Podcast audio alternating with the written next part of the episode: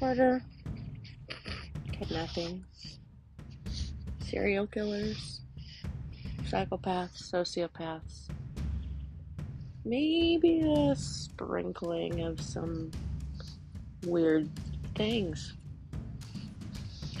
Those are things that you can expect from me. With a lot of ADHD and a little bit of humor sprinkled in there. Here on Red Rum USA, my goal is to be real with you guys. To give maybe a different perspective. Even if it's not a different perspective, to be real about crime. So, hopefully, you stick around and hopefully, I pique your interest here on Red Rum USA.